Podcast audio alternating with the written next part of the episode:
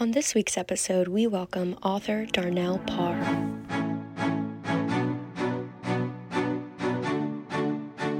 What inspired you to write this book? My daughter. Um, I saw a movie and I thought about what would happen if I wasn't here to give her all the lessons that I had learned. So I just started writing down things that I wanted her to know as a woman. Not about your two sons.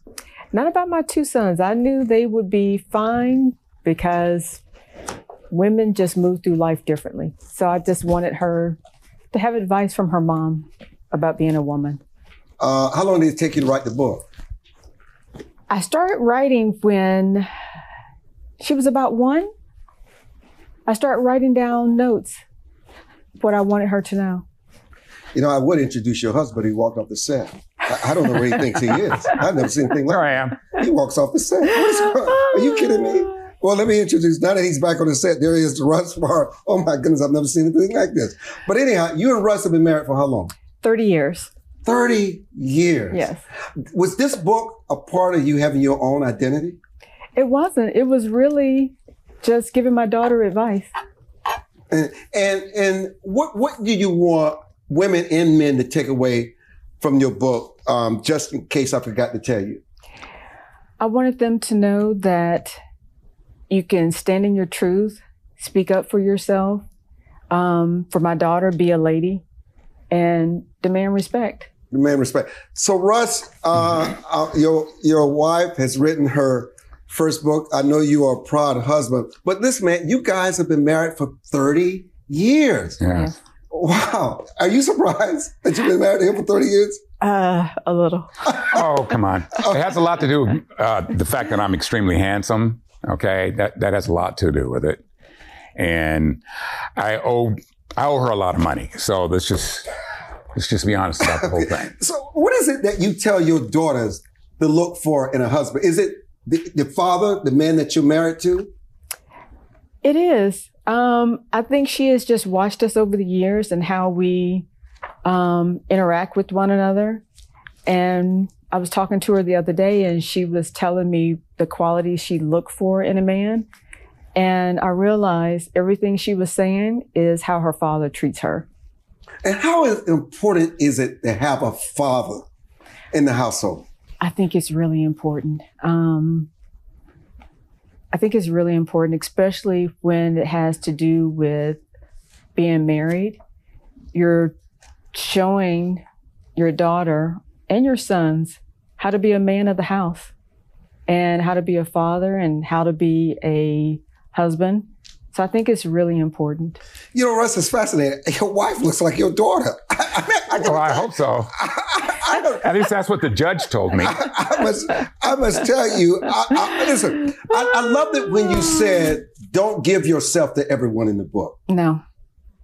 You give yourself to everyone, you'll just have pieces of yourself. So you just need to be whole and save yourself. And you also said, which I think is important, don't compare yourself to anyone. It's almost a crime to do so against yourself. It really is. Um, I know women are always competing with looks, um, likes, and I just wanted women, especially my daughter and other women, to know don't compete with anyone. Just be yourself. You're your only competition. That's it. Russ, how important is it to be a role model, an example? You and your wife are successful. Mhm. Uh, you're blessed um, in that way. But how important is that in the household to be an example for the kids?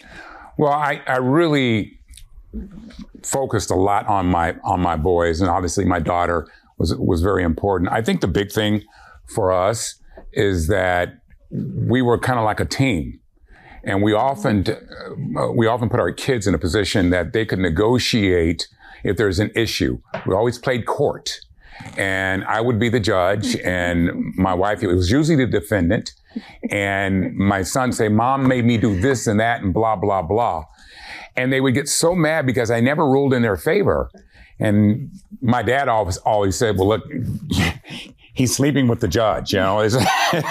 but that was that was a big thing. We we're just like a team. We where I was weak, she was strong. Um, she's she was a disciplinarian. I was I'm one of those kind of guys that if I raise my voice at my kid, I go in there 10 minutes later and go, I'm so sorry, don't be mad at me. But not her. And I think that's what helped us a lot, is the fact that she uh, she made it very, she felt that discipline was just so important to keep our boys and our daughter grounded, keep them busy doing activities that weren't subversive and, and against the, you know, uh, the, the, societal norms. And one of the things about uh, my wife in this book, uh, what was interesting is that for so many years, Armstrong, she was just like writing all these little, these little tidbits on pieces of paper and throwing them in the desk drawer or something. And I'm like, she's been doing over 20 some odd years. I'm like, you know what? This advice and, and these little bits of nuggets of, of, of information and wisdom, I think you need to share it with other people and not just, you know, our daughter. And I think she she took that that those words uh, to heart, and there we have it. Just in case I forgot to tell you. You know, I, I must tell you, uh, for full, full disclosure, your son Braxton worked for us for a few years. And I'm telling you, one of the brightest, humblest, kindest, hardest working. I mean, he was almost like a son to me. I mean, Braxton Parr, yeah, he's uh, his parents. I can only imagine when people read about their kids today and the drugs and the crime and the interactions with law enforcement. They're moving back home because they can't get their lives together. You must feel proud of what you and Russ have been able to accomplish. That has to be a great, the greatest achievement for parents, what your children become. Absolutely. That's my greatest accomplishment, how my children have turned out. They've turned out pretty good, if I do say so myself. And one of your sons work for Google. Yes. In New York. Yes and your daughter is on television. Yes. She's on TV. I mean, I mean, I mean, do other parents ask you and Russ for your recipe? Um, they do. People who have younger children, they will ask me, how did we do it? And Russ made a good point. We were great partners with raising our kids. He was not the disciplinarian. And he would get mad at me sometimes about disciplining them, but he sees that it worked out in the long run. Kids need structure. Absolutely. Russ. Yeah. But you had structure growing up. Yeah. Um, I, and your father's still living. Yes, he is 94 years old, and um, uh, he still gives me heck, w- which is good. It keeps me grounded.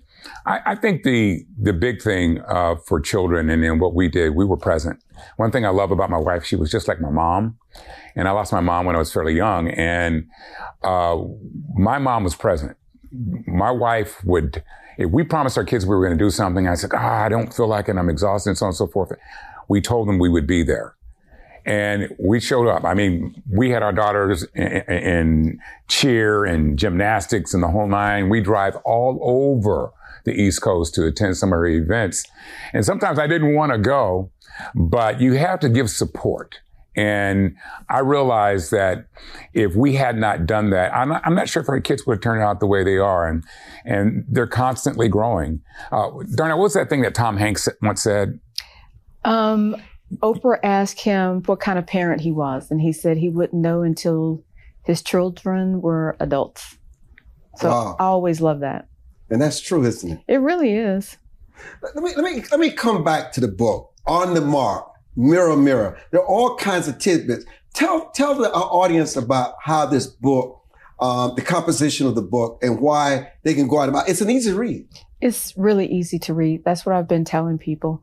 Um, a lot of the things my mom said to me when I was growing up. Nuggets. Nuggets. Some of the things I told friends, family members. Um, so it's really just a collection of advice from women. There's one of the, the sayings in the book that you can't put an old head on a young body. That's what I'm trying to do. You know, what is interesting, it's obvious you have a special bond with your daughter. Mm-hmm. He has a special bond with his son, but it doesn't take away from each other. No. It strengthens the bond. Yes. I have a good bond with my boys too. Um, and Russ is such a strong male presence in their life and my daughter's life. And we just kind of balanced it. But yes. But before we get say goodbye in a minute and a half that we have left, what would you say the top two things are for the longevity of a marriage? Hmm. Mm. Still learning. Still learning. That's no. Um, I think you have different phases in your marriage. When we were raising our kids, that was one phase, and we dated to make sure we stayed connected. Um, so I think that's one thing. Make sure you're always connected with your spouse because your children leave and then you just have your spouse in the house with you. Um, and people always say communication. I think that's really important. Russ? Uh, keeping the toilet seat down and uh, clean up while you're cooking. Yes. Um, I cook. I love to cook. Why do I have to clean up why I, while I'm cooking when we haven't eaten anything yet? It doesn't make sense. And she would get annoyed and irritating. So I've learned to adapt over the years. And, and basically, I, I keep the toilet seat down and how, the, the kitchen is spick and span when I'm done cooking. And by that time, I'm not interested in eating what I cooked. Uh, not quite. That worked for me. Well, the good news is cleanliness is where you find God. Absolutely. Absolutely. Thank you for listening to this week's episode.